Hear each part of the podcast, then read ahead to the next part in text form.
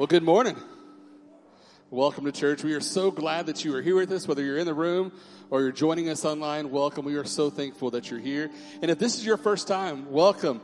Uh, we would love for everybody who's in the room and online to check in. And you can do that with the information behind me on the screen.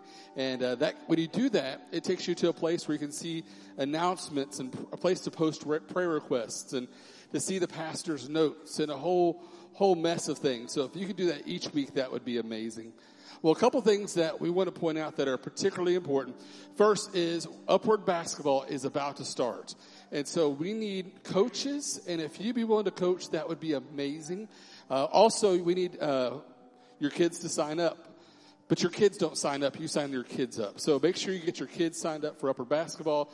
And yeah, we really need coaches. And so if you can help us out in that regards, that would be amazing. If you want more information, call the church office and we'll fill you in. But if you want to volunteer right now, text the keyword coach to that number and that will get you um, on that list.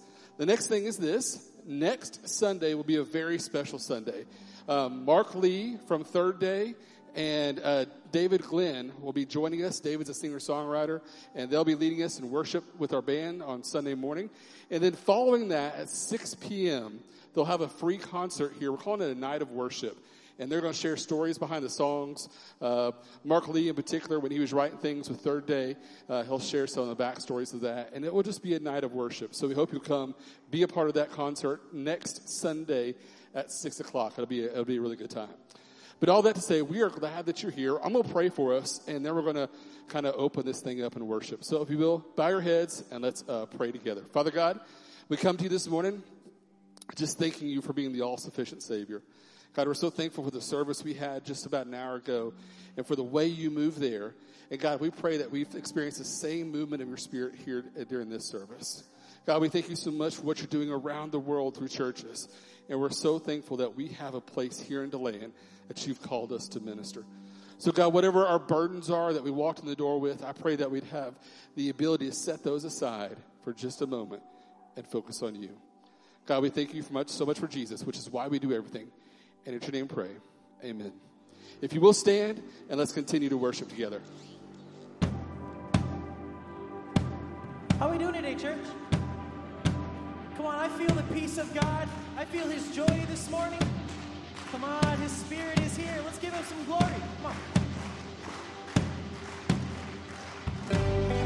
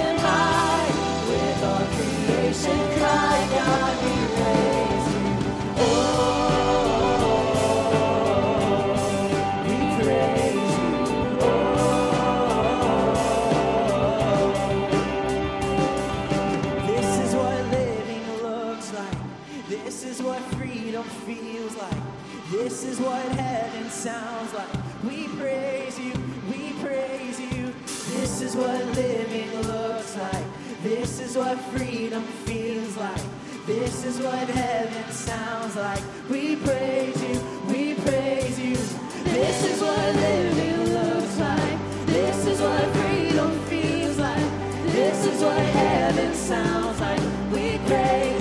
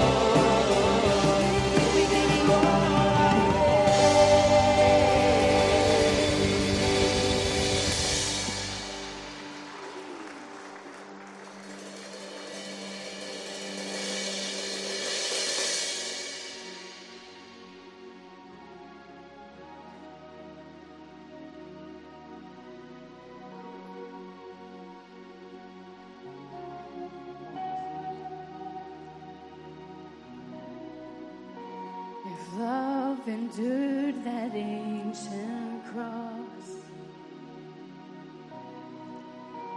How precious is my Savior's blood. The beauty of heaven wrapped in my shade. The image of love upon death's frame.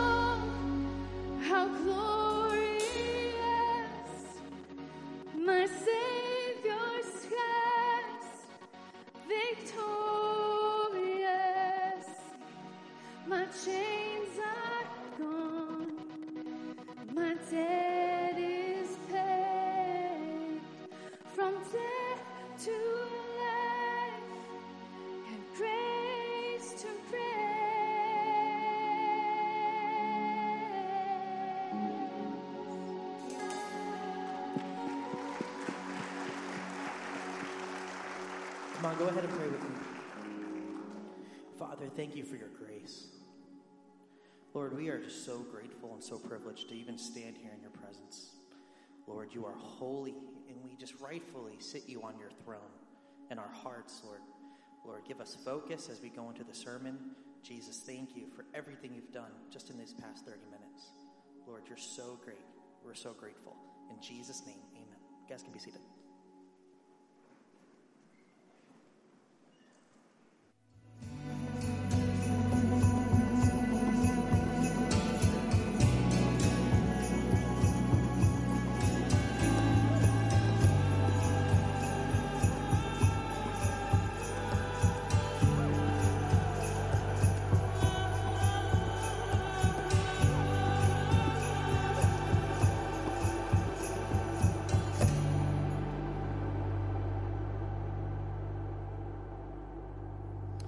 Good morning. So good to see you this morning. So grateful that we have the opportunity to uh, to be together. We're going to continue in our series through the book of Esther. If you have your Bibles, you can turn with me to Esther chapter five. If uh, you don't have a Bible, there's one right there in front of you, and uh, it's on page 413 of that Bible that's in the rack right in front of you. Um, I don't know if you have ever taken a personality test, um, something that we do as a, as a, as a team here. And, and so we, we'll take a personality test and, and it just gives us an opportunity to kind of evaluate who we are, uh, a little bit of understanding of, of just our personalities, how they mesh together, uh, how we all fit together. So, um, I, uh, Myers-Briggs is one of the personality tests that's out there. And, um, on the Myers-Briggs test, I am, for some of you, this will make, make sense. I am an ISTJ.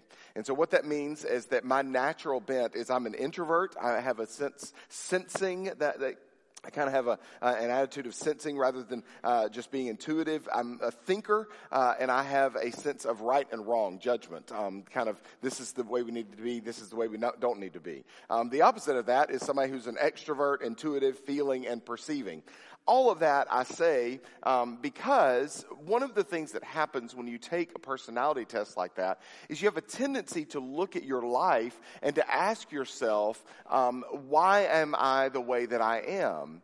And sometimes you can even get to the point of using a, a tool like that to make excuses for being the way that you are. And I've shared with our team when we take those uh, personality tests, that is not something that's kind of ammunition for us to say, well, sorry that you don't like me. This is just who I am. Look at my personality test. Instead, it's actually an opportunity for us to identify areas where we can grow and stretch and be a little bit different. It also helps us when you take in, in a group setting, when you take exams like that, it, it helps you to see, I might be this way and you might be this way and coming together as a team, we can help each other out. We can actually benefit one another because you see things in a certain way and I see things in a certain way and we see things differently and God has actually placed us in a team setting together so that we can be the very best that we can be. It really is a great thing. It, it's, that, it's that idea that in the world that we live in, you've probably heard this statement, it takes all kinds of people to make the world go around. And that is true. It takes all kinds of people for the world to go around. And, and what that is, it's kind of that same attitude of you've got gifts, I've got gifts, you've got strengths, I've got strengths. And if we put all of our capabilities together, we actually come to a point where we can accomplish more things, greater things. I say all that to say, all of us have struggles or problems or difficulties that we deal with. And what we're going to look at in the book of Esther today is a picture of a problem that she was dealing with. And what we're going to see in her actions is that she puts together some traits that we need to put together. And, and I'll, I'll go ahead and give you the end of the sermon before we start. I'm going to share something with you at the end of today's sermon that you're going to say, I'm good there, I'm not good there. And somebody else sitting in the room is going to say, I'm good there, I'm not good there. And we're going to see that God has actually placed us together as the body of Christ. And He has put something inside of us that says we need to improve in our areas of weakness. We need to focus on our areas of strength. And we need to be the people that God has called us to be. As we're talking through today, I want you to be thinking, what is the problem that you are struggling with right now? It might be in your family, it might be at your work, it might be a, a, struggle that you have in your own self. Is there an issue that you are dealing with that you're trying to find the answer to? That you're trying to find what should I do next? What should be the next step? Maybe it's something that's a, a challenge that's been placed in front of you. Maybe it's uh, maybe it's something at school that you're really struggling with. Maybe it's a friend or a, a, a child or um, a brother or a sister. It, but what is the problem? That you're dealing with. And I think what we're going to find today is that Esther gives us some really great answers. Just to kind of give you a quick update on where we are, we left the story with Esther fasting for three days. And she, if you remember, she was determined that she was going to go into the king of Persia at the risk of her life. Because if he did not receive her properly, the only rule, the only law was that she would be executed. So she goes, uh, she kind of says, I'm going to fast for three days. I'm going to, I'm going to prepare my heart, prepare myself, and then I'm going to go into the king. And it ends with, and if I perish, I perish. If I die, I die. I'm going to do what I can, and I'm going to leave it up to God. So we pick it up in Esther chapter 5, verse 1. It says, on the third day, Esther put on her royal robes and stood in the inner court of the king's palace in front of the king's quarters. While the king was sitting on his royal throne inside the throne room opposite the entrance to the palace. And when the king saw Queen Esther standing in the court, she won favor in his sight. And he held out to Esther the golden scepter that was in his hand. Then Esther approached and touched the tip of the, of the scepter and the king said to her, What is it, Queen Esther? What is your request? It shall be given to you, even to the half of my kingdom. Well, uh, uh last week we left Esther in this suspense of she's going to fast for three days and then she's going to go into the king. And it kind of ruins the suspense right at the beginning of the story, doesn't it? He basically, she goes into the king he immediately receives her. He welcomes her in. He holds out his scepter. He basically says, listen, you are welcome here. And so she's not going to die. And if I perish, if I, if I perish, I perish. She's not going to perish. She's going to live. It kind of ruins the suspense, doesn't it? Not a great storytelling tactic. I would have stretched that out a little bit more, right? But she is received. And she's not just received, she's received with an offer. Esther, Tell me what you want. I'll give you anything up to half of the kingdom. Now, what are you expecting next? I wrote down what I expected. Oh, king, that awful Haman has ordered the execution of all the Jews in the kingdom, and I'm a Jew. He's mad at my uncle, who's like my father Mordecai, and because of his anger and his awful attitude, he is going to commit genocide in your name. Oh, king, please do whatever you can to stop him. I want to live, and my people want to live. And honestly, we didn't do anything to hurt Haman. It's his pride. He's just a puffed up old ninny that can't see his face for his nose, and he's angry. He's so angry. Oh, king, do something, do something, do something, do something, do something. Right? But what does come next? How does Esther answer the offer of the king? Verse 4 it says, And Esther said, If it please the king, let the king and Haman come today to a feast that I have prepared for the king. Her people are going to die, and she invites the king to a picnic?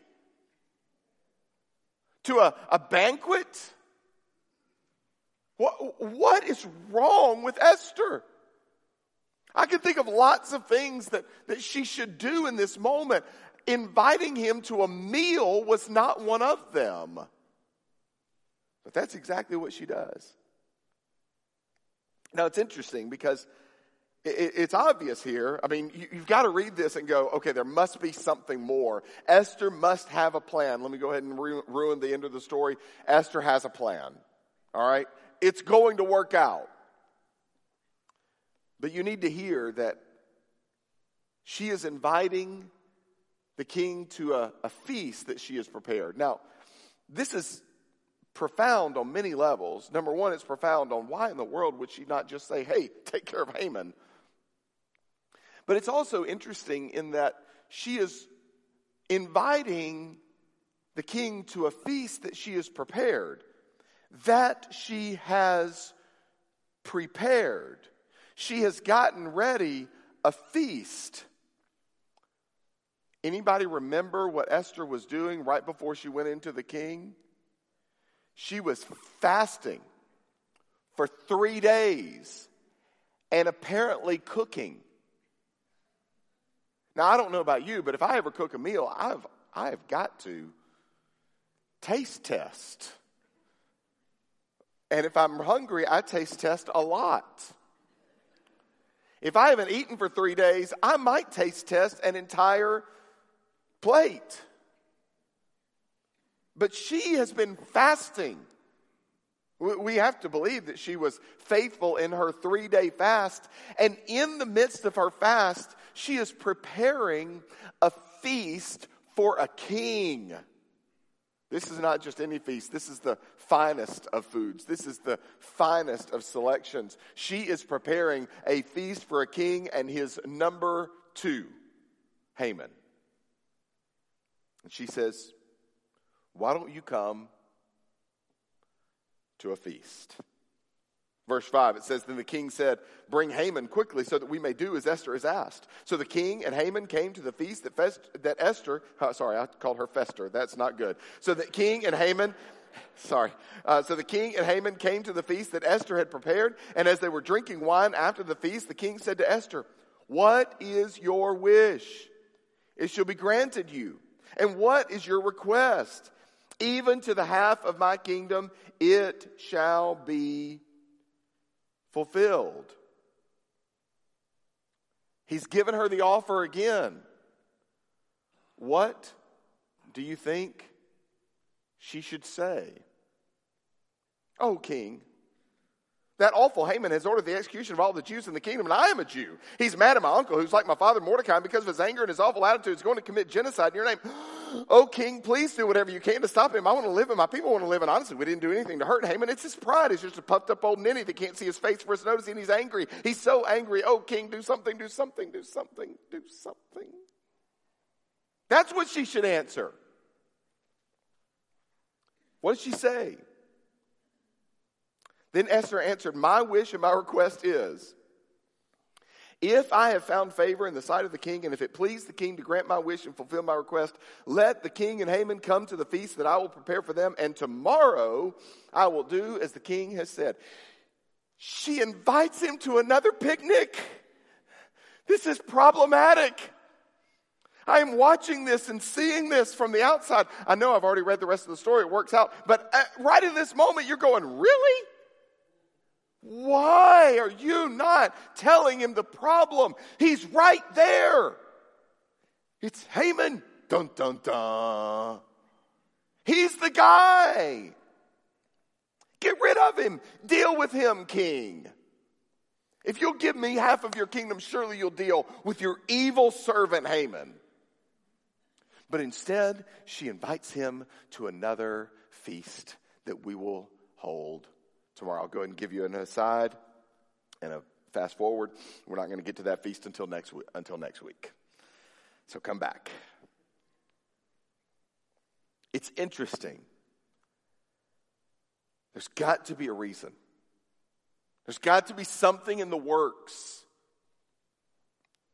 Hint, hint. There is a reason, and we'll see it next week. Let's finish this section, though, because there is something here that gives us a little bit of a clue as to why the delay.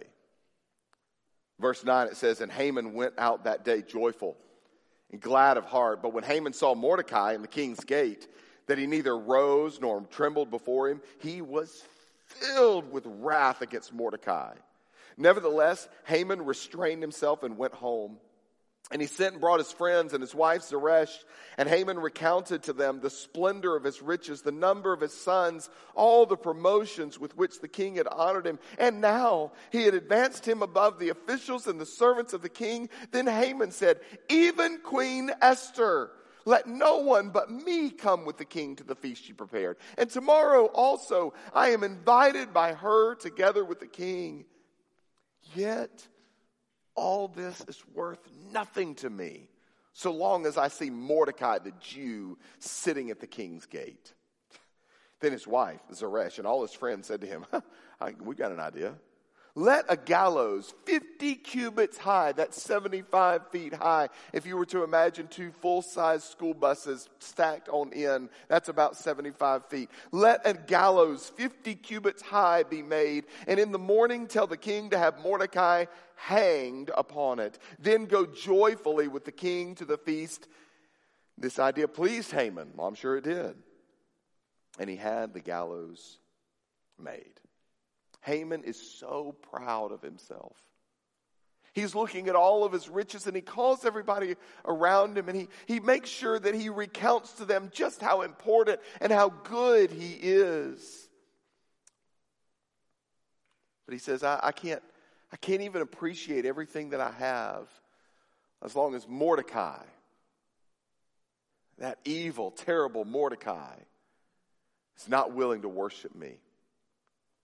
So Haman, dun dun dun, decides to hang Mordecai on a 75 foot pole. Now, just so that you understand kind of what that usually looks like, especially in Persian practice, uh, the Romans actually got a little bit of their um, action or their execution of crucifixion from the Persians. So when it says that they were going to hang him. See, when we think of gallows and hanging, we think of like the Old West, right? That is not what happened here. Instead, what usually happened was they would not hang someone, they would hang someone by impaling him on top of a pole. So, 75 feet up in the air, they are now going to impale Mordecai, and he is going to hang, hang there until his death. Mordecai doesn't just want to kill him, he wants to make a public spectacle of him. Haman is officially done with Mordecai. He knows by the casting of lots that he can't kill the entire Jewish nation until 11 months from now. But that doesn't mean he can't take care of Mordecai right now. So he builds the gallows, he builds the pole, he builds the public spectacle, and he gets ready to deal with Mordecai. And we will pick up the story again next week to be continued. By the way, you're welcome to read ahead. What do we see here? It's an interesting part of the story. It, it, it can actually be a little a little disturbing to see the story taking a turn like this. You want to look at Esther and you want to say, do something. You've been received, you've been offered. Just do something. He said that he would give you anything he wanted. Do something. And I would tell you that she does something, but it's not typically how we do it. You see, my experience is, and I, I, realize that I may not be speaking for everyone, but I know I'm speaking for me. And I think I'm speaking for a lot of people in this room. We have a tendency to read this story and we're frustrated by Esther because we just want her to come up with and enact the solution. Do something. Probably one of the greatest brands in our generation is the brand Nike, who has the slogan, what? Just do it. Take action. In the words, the immortal words of the theologian Yoda, do or do not. There is no try. In other words, we are called, and in our minds, we have a, we have a tendency to be take action people, which is why Esther frustrates us so much here. But I would tell you that in this moment, Esther does something that is immensely profound. Because what she does in this moment of problem in this moment of conflict, in this moment of struggle, what she does is she practices patience in prayer. She practices patience in prayer.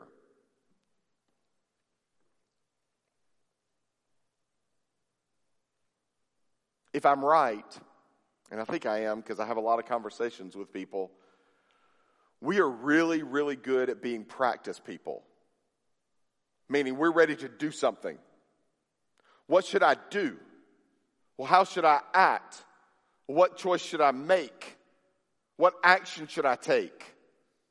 Uh, we we we love being practice people. Uh, and, and in the room, we probably have a lot of, a lot of practice people. That it's, it's like, you've got it, you've figured it out, practice people. We might actually in the room have some, some patience people.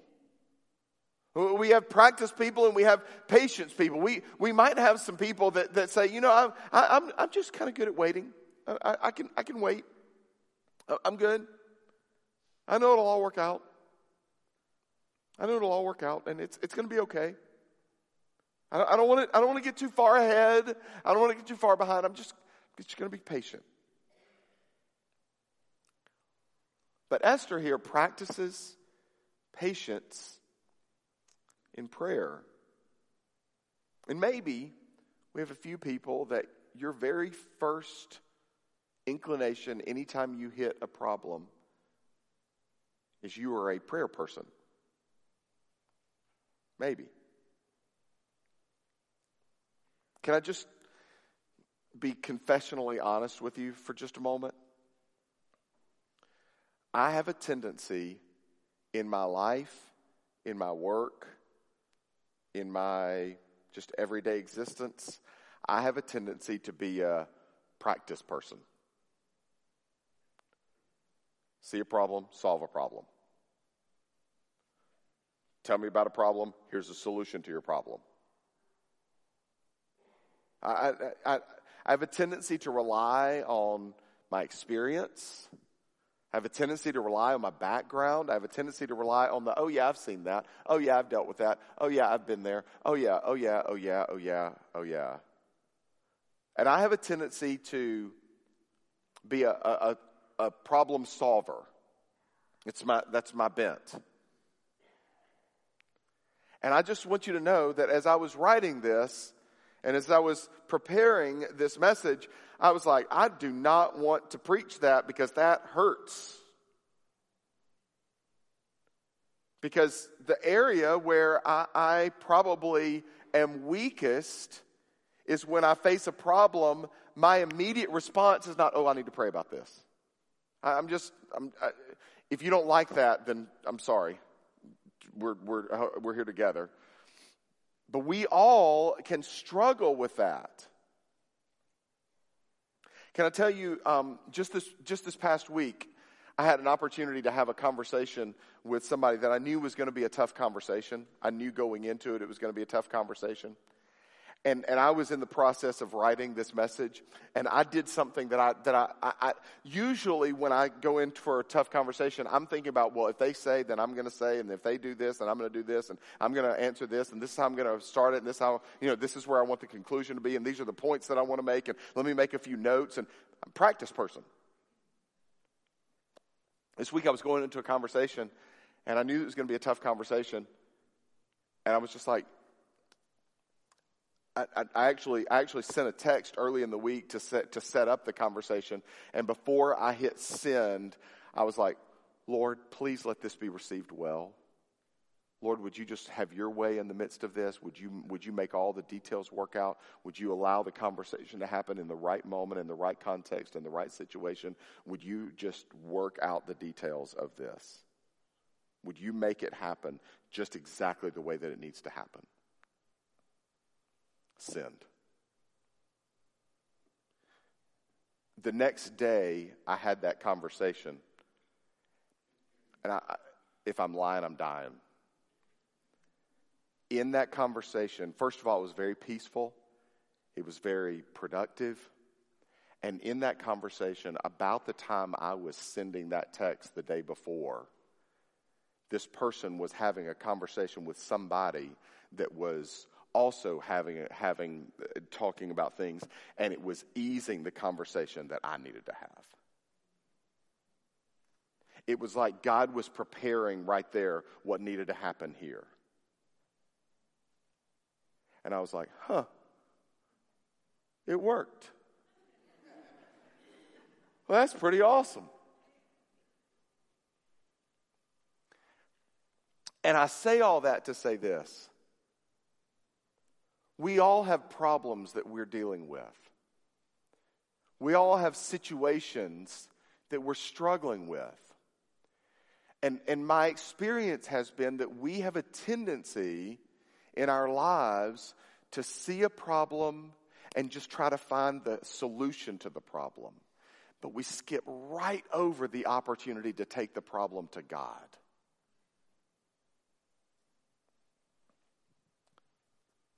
And I think one of the reasons, and you've heard me say this quite a few times, all the details are going to fall into place for Esther. One of the reasons why we struggle in our life is because we refrain from taking our problems to God before we try to figure out a solution.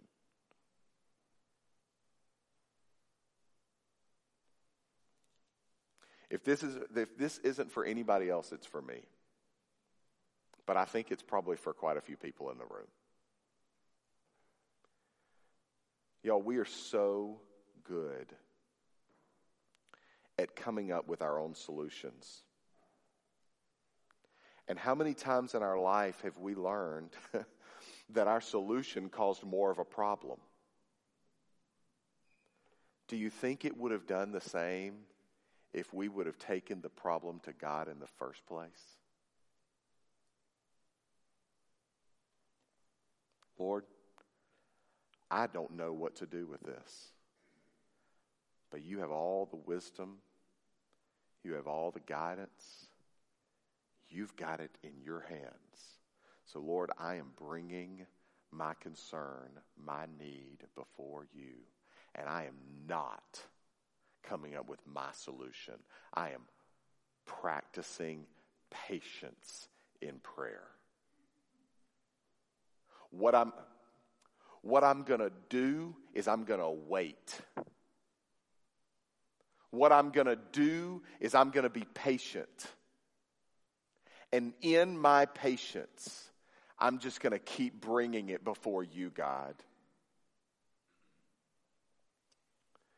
We must be a people that are willing. We've got practice people and patient people and prayer people. We've got to recognize that God is calling us to practice patience in prayer. That is who He is calling us to be. We can't just say, Well, I'm a practice person. I, I, I, I come up with solutions. How's that going for you? I'm just a waiter. I wait. I'm patient. I know that it's going to be okay, and it, I'll just wait and wait and wait and wait and wait and wait and wait. Not wait in prayer, but just wait. How's that going for you? I'm a prayer person. I'm going to pray and pray and pray and pray and pray and pray and pray and pray and pray and pray and pray and pray, and I'm never going to do anything. How's that going for you? We must practice patience in prayer. We must recognize that God has the solution to the problems that we're facing. So I ask you that struggle that you're dealing with, that issue that you're, that you're having, that problem that is, that is just plaguing your life, I'll ask it to you this way Have you prayed about it? If not, there's no time like the present to start. So, let's pray. God, thank you. Thank you that you open up your heart and your mind and your ears and your eyes and your presence to us. God, thank you that we have the privilege of being able to bring our needs to you.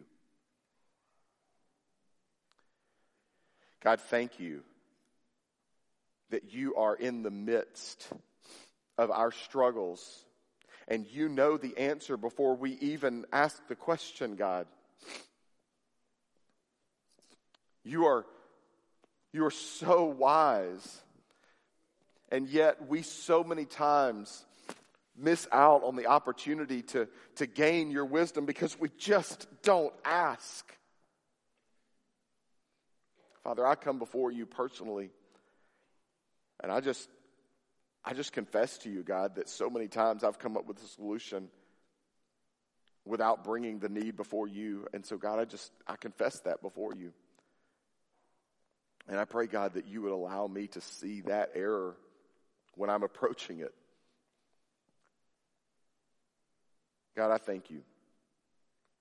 I thank you that you know us inside and out. You know all of our struggles. You know all of our issues. And God, you can do mighty things in our midst. I just want to give you an opportunity to respond today. Maybe you're maybe you're here and you're you you kind of say, "Yeah, I, I, I see that in my own life." If you're dealing with a problem right now, and you've tried to come up with solutions, you've gone to counselors and you've done the Google searches and you've talked about it as a family and you've discussed it this way and that way and you just still are struggling. And maybe this message has kind of elevated just a, an awareness of the fact that I've done everything except take this to God. If you're dealing with a problem right now and you, you know that you need to just simply bring it to God and ask Him for His solution, would you just simply raise your hand just as a as a confession to God that listen, there's some things that I've I've kind of held on to on my own. Anybody? Yeah. That's right. Anybody else?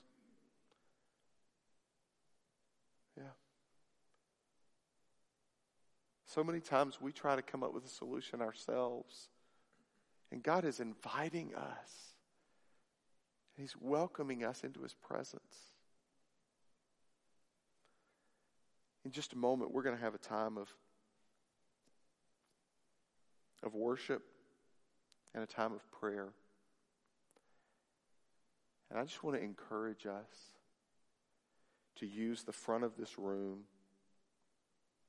as a place that is holy, that we can get on our knees, or we can even stand and, and just say, God, I want to lay this before you. So many times we come to that time of invitation and we just sing the song.